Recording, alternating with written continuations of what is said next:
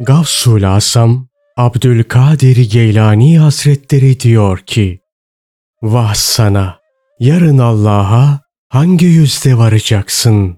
Zira sen şu dünya hayatında onunla çekişiyor, ona yüz çeviriyor, onun mahlukatına yöneliyor ve ona şirk koşuyor, ortaklar tanıyorsun. İhtiyaçlarını onun yaratmış olduğu fanilere arz ediyor ve mühim işlerinde onlara güvenip dayanıyorsun. Hiç işitmediniz mi? Resulullah sallallahu aleyhi ve sellem ne buyuruyor? Kim ki bir faniye dayanarak kendisinde izzet ve şeref bayisi görürse muhakkak zelil olur.